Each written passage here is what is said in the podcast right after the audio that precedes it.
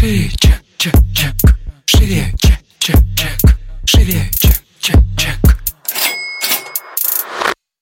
Всем привет! Это выпуск подкаста «Шире чек». Меня зовут Ира Подрез, и дважды в неделю вы слышите мой голос. В этом подкасте мы говорим про продажи. Как перестать их бояться, как побороть синдром самозванца, как поднять чек и начать зарабатывать больше. Ну и самое главное, к чему мы с вами идем, это системные продажи. И тема нашего сегодняшнего выпуска – это советы начинающим предпринимателям. Погнали! Первый совет, который мне хотелось бы дать ребятам, которые начинают, это не слушать советы тех, кто не проходил путь предпринимателя. И, в принципе, наверное, не слушать э, советы. Объясню почему. Потому что у каждого из нас свой путь. И он имеет определенные закономерности, последовательность и так далее. Когда мы прислушиваемся к советам тем, кто вообще не проходил путь предпринимателей, кто сидит сейчас в найме, да, или путь тех, кто всегда безрисково двигался, а, очень сложно переложить их правила, их советы на нашу собственную жизнь. И люди, которые дают нам совет, обычно, что вот когда человек начинает только, да, путь предпринимательства, то есть, естественно, там отсутствие денег, э, это риски, это большая нервотрепка там и так далее. И что ему говорят? Ну, вернись обратно в найм, условно, там все окей, там все хорошо. И здесь мы сталкиваемся с ситуацией в том, что наши внутренние цели, наши амбиции, наши желания непонятны людям. И, собственно, поэтому они дают такой нам совет. Они дают совет с своего прожитого опыта и с той ситуации, в которой они сейчас сами находятся. Вы этот совет на себя не можете правильно переложить, и вам кажется, что они вас не поддерживают и не любят, там, допустим, да, родители часто говорят там, ой, да что ты там бросит и так далее. Они это делают из побуждений заботы, вы воспринимаете это как отсутствие поддержки. Поэтому, ну вот моя такая рекомендация, что если сложно дается получение поддержки именно в таком формате, что, блин, все получится, ты молодец, я тебя поддерживаю, я рядом с тобой, если тебе сложно, обязательно там приходи, я условно там с тобой чай попью, да, и там как-то тебя поддержу. Но именно советы какие-то спрашивать а, не стоит, а, потому что, как правило, там, короче, знаете, такую пессимистичную волну можно словить. Вот. Поэтому, потому что ваши вот эти внутренние амбиции, они, правда, непонятны людям. И даже иногда предприниматели вдвоем встречаются, у одного одни цели и одна, один уровень амбициозности, у другого другой. И кто-то там делится тем, что я хочу там какую-то огромную компанию, кто-то говорит, нафиг тебе надо, это гемор с сотрудниками. Понимаете? Не потому, что один или второй плохой. А нет. И тот, и другой э, могут быть хорошими предпринимателями, но просто разные точки Б, разное видение этих процессов, разное видение, в принципе, в целом бизнеса. Шире, чек.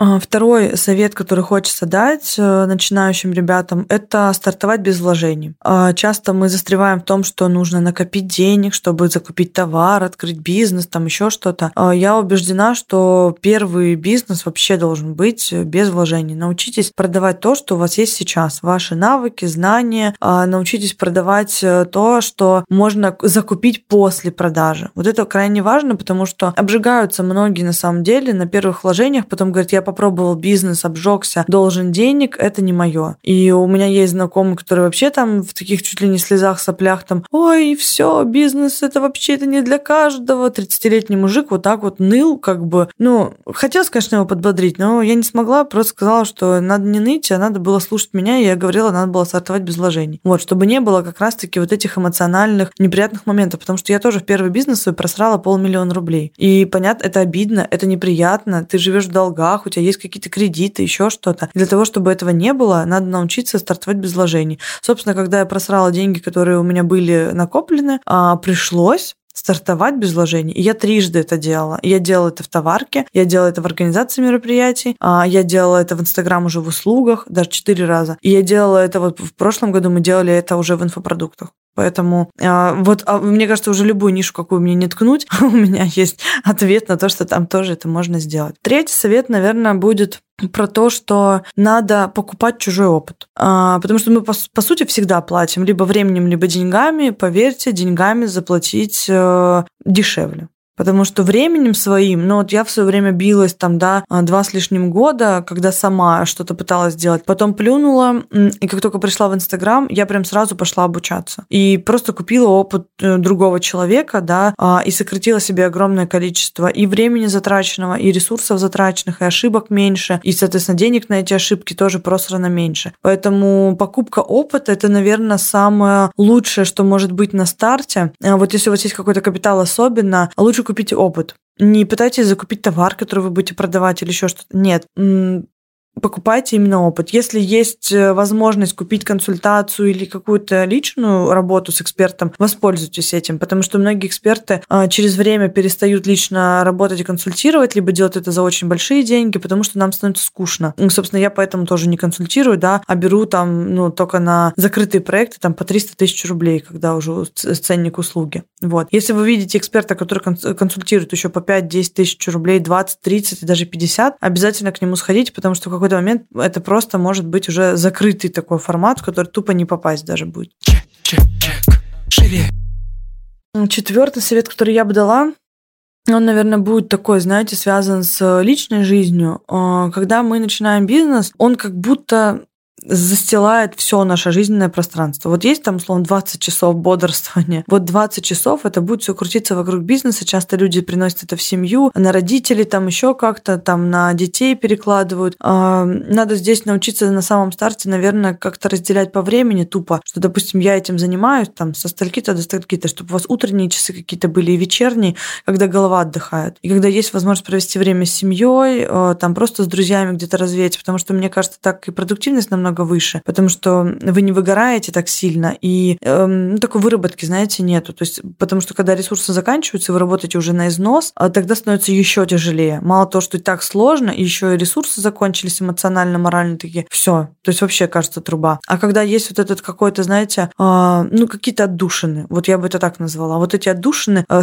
постарайтесь сохранить на самом старте, потому что это очень сложно, особенно когда тебя это увлекает, э, ты начинаешь в этом развиваться, кажется, что, о, вау, классно, классно, это такой драйв, и вот у тебя новые знакомые, и вы с ними что-то там про бизнес, и вот он прям 24 на 7, и, вот, и все вроде 24 на 7, и вы вместе с ними, и это прикольно, и это чревато последствиями, поэтому а, постарайтесь вот здесь хотя бы там один выходной в неделю себе сохранить, а, чтобы в него ничего не делать, увидеться с друзьями, пообщаться, развлечься и в понедельник стартануть э, с новыми силами. А, и последний совет, который мне хочется дать, это, наверное, не строить себе иллюзии. Потому что многие кажется, что я сейчас прочту все книги по бизнесу и сделаю идеально. Или пройду все курсы и запущу идеально. Идеально точно не будет. А, не пытайтесь... Эм, знаете, как некоторые, короче, готовятся годами 10 а, лет нишу ищут, еще 10 лет к ней готовятся и так далее. Это, мне кажется, самое плохое, что можно сделать в бизнесе. Постарайтесь как можно быстрее принимать ключевые решения. Не, не пытайтесь, короче, подстраховаться с точки зрения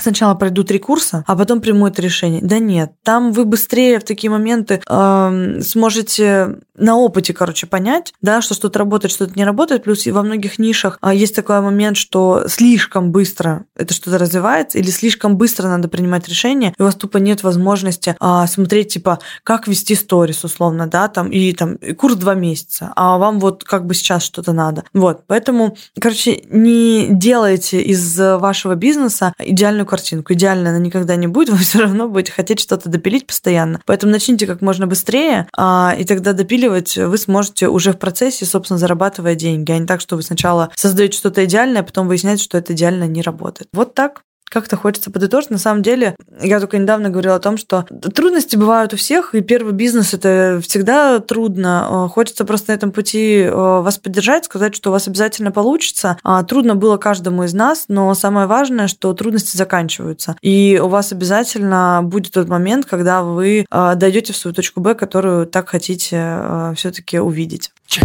чек. На этом наш выпуск заканчивается. Я надеюсь, что эти советы вам помогли. Ставьте нам звездочки в iTunes, пишите мне обратную связь в директ. Всем пока! Shake it, shake it, shake it.